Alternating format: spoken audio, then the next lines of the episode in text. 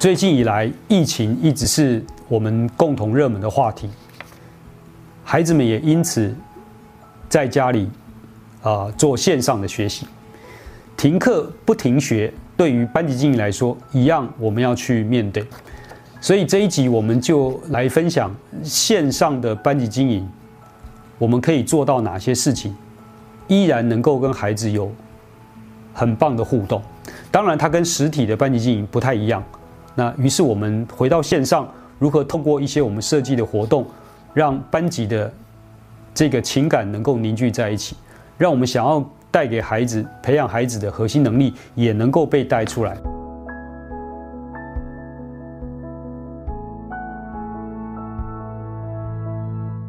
啊，接下来想请两位老师，是不是也来分享一下？就是说，我们现在孩子们在家里面，我们导师如何进进行我们的班级经营？可以来分享一下你们的一些想法。从来没有想过这一天会这么快的来到，我们必须要跟孩子是分开在两地，然后还要持续的保持联络，然后进行学习。那疫情这个期间里面呢，因为看不见，我有更多的想象，更多的担心。所以在这个过程里面呢，我做了几件事情。第一个，我试着每天去听到孩子平安的声音。第二个，我希望能够透过他们小小的团队组织呢，能够彼此互相的联系。那这样的团队组织呢，我可以派与他们任务，就是做报告这件事情。那么彼此之间有更多的一个互动，然后最后在课堂上面可以做有做一些呈现。那最后就是要趁这时候去学习更多的回馈软体，或者是线上的这些工具，方便我们继续的来做这个班级经营。其实线上的这个互动啊，它有相当的困难。好，老实说，我我觉得孩子们之间的彼此的互动应该是不会减少。好，但是如果我们导师在这个时候没有适时的做一些引导，很可能小团体的形成就会更加的严重。所以呃，我们特别要去做一些设计，让他们彼此有更多的互动。那我想是不是巴迪老师也来分享一下，你如何在啊线上来跟学员进行互动？不过我大概知道你今年带的是高三的毕业生嘛，哈，所以是不是也谈谈你怎么来经营这一块？哈，因为今年。呃，刚好碰到疫情停课嘛。那在停课之前，其实有一个孩子告诉我，就是说，他告诉我说他不会参加毕业典礼。那我就问他说为什么？他又说因为他不能毕业啊，所以毕业典礼来这边好像也不太知道做什么事情。然后可是我听到这句话的时候，其实我蛮难过的，因为我觉得毕业典礼是多么重要的一件事情，在孩子成长的阶段是很重要的一件事。然后我就。默默在心里面许的一个愿，就是说我想要自己在班上为这些孩子办一场毕业典礼。那想完之后，隔天我就在班上宣告这件事情，说那我们自己在班上办一个小型的毕业典礼。那孩子也觉得哇很不错啊。那想啊想啊，过两个礼拜之后就停课了，然后毕业典礼也变线上了，然后所有的任务分组全部变成落在自己的身上这样。可是。我还是把这场线上的毕业典礼把它完成了，这个好像就是呃把毕业典礼变成线上一套模式。那可，在过程当中，那我会跟孩子预告，那把之前做一些东西，像呃毕业典礼的呃结束完毕之后，那我我也为孩子做了毕业礼物，然后这是请学校的生活科技老师帮我一起印的一个杯垫，就用雷雕做的杯垫。啊，也帮孩子做了一副扑克牌，里面每一张卡牌都有六个人物。那这六个人物是班上的十七个孩子，加上六位老师拿的一副卡牌，是我在毕业典礼前的三个月，呃，因为我想要送孩子毕业礼物，所以从毕业前的三个月就想了这件事情，就办了一个研习，请老师进来帮每个孩子画上了一张画像，然后所以才成就了这场线上毕业典礼。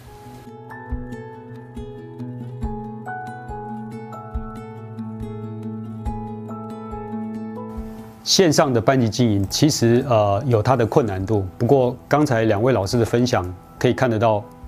原本实体的东西，如果如何透过一些转化变成线上，其实是需要花点心思的。那两位老师有没有一些具体的操作方法可以建议？有一些例子可以分享？学校的一个系统规划里面呢，我认为有很多的东西呢是很便利的，比如说我就利善用了这个表单，收集了很多的意见跟讯息。那因为有这些表单，这些统计的数据啊，可以更加的清晰。那我也可以知道我可以失利的地方。那还有的就是，因为我们没有面对面，他可能不会被我的表情、被我的动作给影响。我发觉他们在书写的时候可以更深入。我会鼓励孩子用语音取代文字的回复。那我会跟他们分享，我听到你的声音是代表你是平安的，我听到你的语调，我会知道你的心情，然后我看见你的内容，我会知道我要怎么样跟你一起度过这个疫情。我们有些老师他是用呃，比如说班级参加毕旅，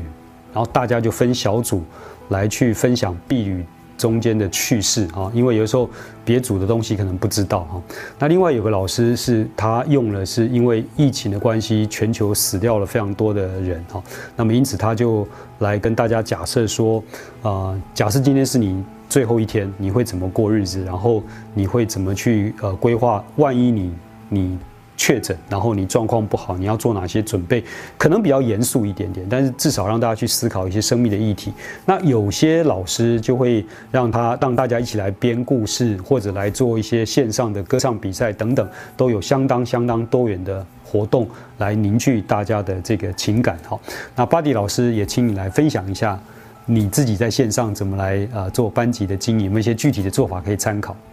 我觉得今年比较特别，因为碰到疫情，然后停课，而且对象又是呃已经拿到学分了，然后课程都结束了高三的孩子。那如果我要在网络上跟他讲说，我开了一个网网课，然后希望你到呃线上来上课，然后去找一些素材跟他分享，跟他上课，他们只想要赶快毕业，这群孩子可能用处不大。然后所以我就想了一个方式，就是。呃，我曾经带孩子去做毕业旅行的时候，做了一件事情，因为大我因为我都跟孩子说，你们是生长在手机时代，那为什么不透过类似用手机游戏的思维，给他们一些任务呢？所以我记得在那一次的毕业旅行，我给了孩子二十二个任务，在四天里面给了二十二个任务，然后个任务非常简单，就是透过脸书发布呃题目，那这个题目也许只是说希望你去跟。这个小队的人去跟队服拍一张丑照，然后上传，就这样一个任务。然后任务结束之后，就会给他们一些鼓励。那我觉得在线上的方式，呃，如果透只有透过线上即时的这样的互动以外，我觉得透过一个解每天任务这样一个思维，可能也会让孩子觉得，哎，学习活动好像有趣些。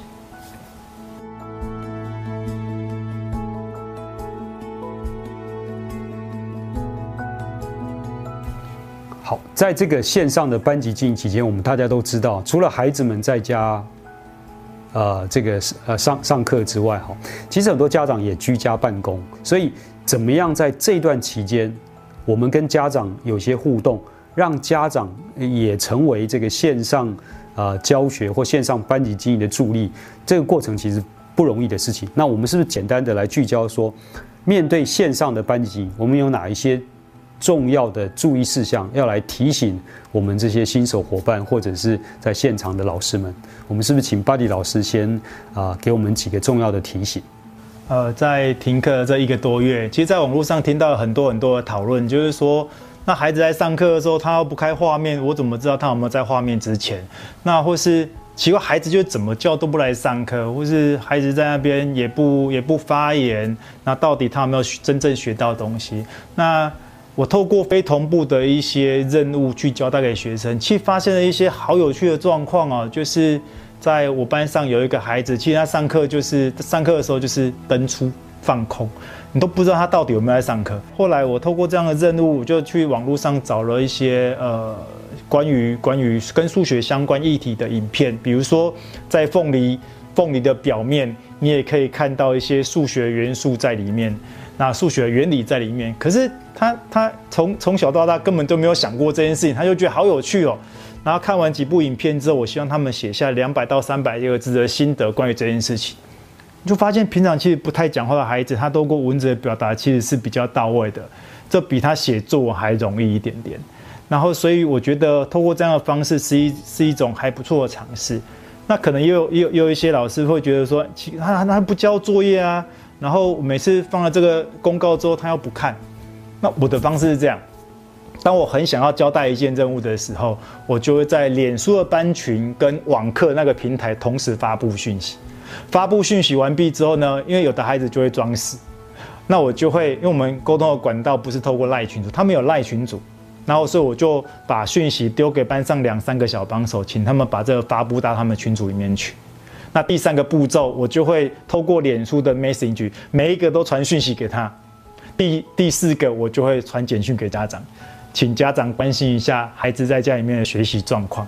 大概就以上四个步骤。接下来呢，也许偷经过三天完毕之后，就会再重复前面四个动作。那只是希望，也也许原本原本只有一半的人理你，可透过这样的步骤，可以再多一点点孩子知道你在关心他。这是我用的方式。是。好，这些提醒真的很棒啊！老师们可以试着来做做看。那阿福老师呢？嗯，因为这个疫情，我们很多东西都变成是线上学习，在这个过程里面呢，更是一个很好的机会，来我们跟孩子讨论关于网络跟学习。所以我觉得要注意的是，像分享有第一个，就是要借由这一次的一个网课的过程里面，我们跟孩子分享网络的礼仪，还有网络的伦理。资讯的快速跟便利，往往都会让我们把很多知识给便宜化了。所以在这件事情上面，我们可以借由这个机会跟孩子分享。因为缺少了面对面的机会，老师们对于学生的反应不是那么的直接，所以只要有机会在镜头前面看到孩子，我都会跟他们开玩笑说：“请让我看仔细你。”这个过程里面可以增加我们的互动之外，我也希望透过镜头，我观察到的他有没有什么样的不一样，那我可以在这个课后或者在课余的时间，怎么样跟他做们做分享。那还有一点就是，孩子们不一定会专心在这个课程上面，他们往往在文字表达的地方开始变成了很精简，甚至很没有意义。这件事情我要提醒孩子。他们在用文字回复的时候，不可以精简到我都不明白他的意思或是目的，所以鼓励他们把想的透过书写这件事情，可以在这个地方做操练。很多的时候会在利用课程课程的进行中，我会鼓励他们去思考说，这样的一个便利，这样的方便，是不是会让我们习惯于某样的某样的生活方式？这到底是利还是弊呢？我们透过这么快速的网络的取得，它的正确性又是多少呢？如何去辨别媒体上面这些讯息的正确与否，也是在这一次的这个网络课、网络的课程教育里面，我们必须要去思考的。最后，我会提醒他们，现在我们在做线上的这些学习的目的是什么？目的就是有一天我们回到了实际的生活里面，回到了面对面的接触里面，我们有更好的沟通、更好的表达、更好的互动。日本的呃文学家哈大江健三郎写过一篇文章，就是孩子为什么要去上学。那台湾的黄黄武雄教授把这个文章呃做了理解跟消化之后，他写了另外一篇文章，就是孩子去学校学什么。好，那这两篇文章都聚焦在孩子去学校。但现在这个时段是孩子在家里，我想我们在这边提醒的就是新手伙伴，也可以跟家长沟通的是说，其实，在学校上课跟在家所谓的停课不停学的概念，它是不能拿来比较的。也就是孩子们到底要在在家上学要学什么东西，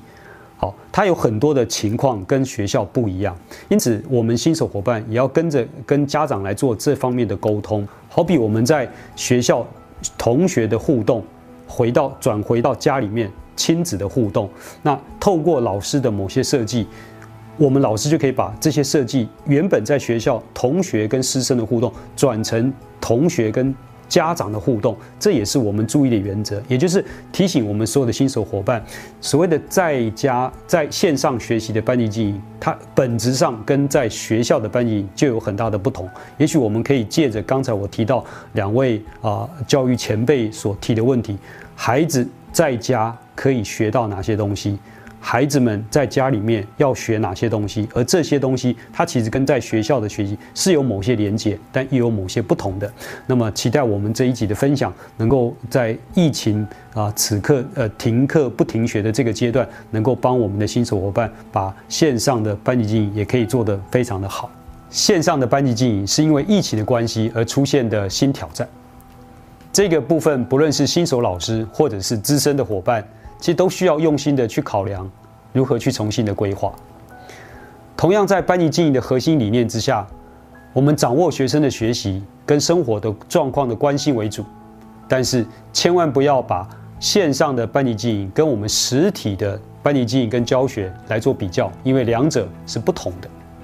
一般来说，家长会习惯拿平常孩子们上学的状况来去看到这个时期的一些情况来做比较。这个时候，我们导师们反而可以跟学生、跟家长一起来沟通线上教学跟线上班级经营的一些特性，以及停课之后的一些学习目标。换言之，我们导师要跟孩子去建立在家学习的共同注意事项。所以在线上的班级经营，我们也可以跟孩子讨论在家学习，我们如何去设定线上学习的目标。比如说，在家里面布置好一个学习的环境，然后督促自己准时的上线来上课，同时规划在家的作息时间表，分割好很多的习惯，来培养我们的学习的整个的呃历程。同时准时的缴交作业、帮助家务等等的。都可以成为我们线上学习、在家学习的一个目标。然后我们也可以让家长来做线上班级经营的协助。我们可以提供一些家长跟孩子们互动的小 paper。为什么呢？因为在宅在家里，他们相处的机会多了，尤其青少年又容易暴冲，所以提醒家长在这段期间怎么跟孩子有一个适度的对话、相处跟互动，其实也有助于我们。做好线上的班级经营，当然呢，导师仍然可以办理线上的班级活动。刚才两位老师分享的，就是把实体的活动透过某些转化变成线上的活动，说不定会有更好的呃呃效果会发生。或者反过来，我们可以让孩子他们来规划很多线上的活动，他们可能比我们更熟悉怎么去规划这些虚拟世界的活动，也许会让我们的班级经营更多元、更加的精彩，让我们线上的班级经营。也许比实体的更好，说不定呢。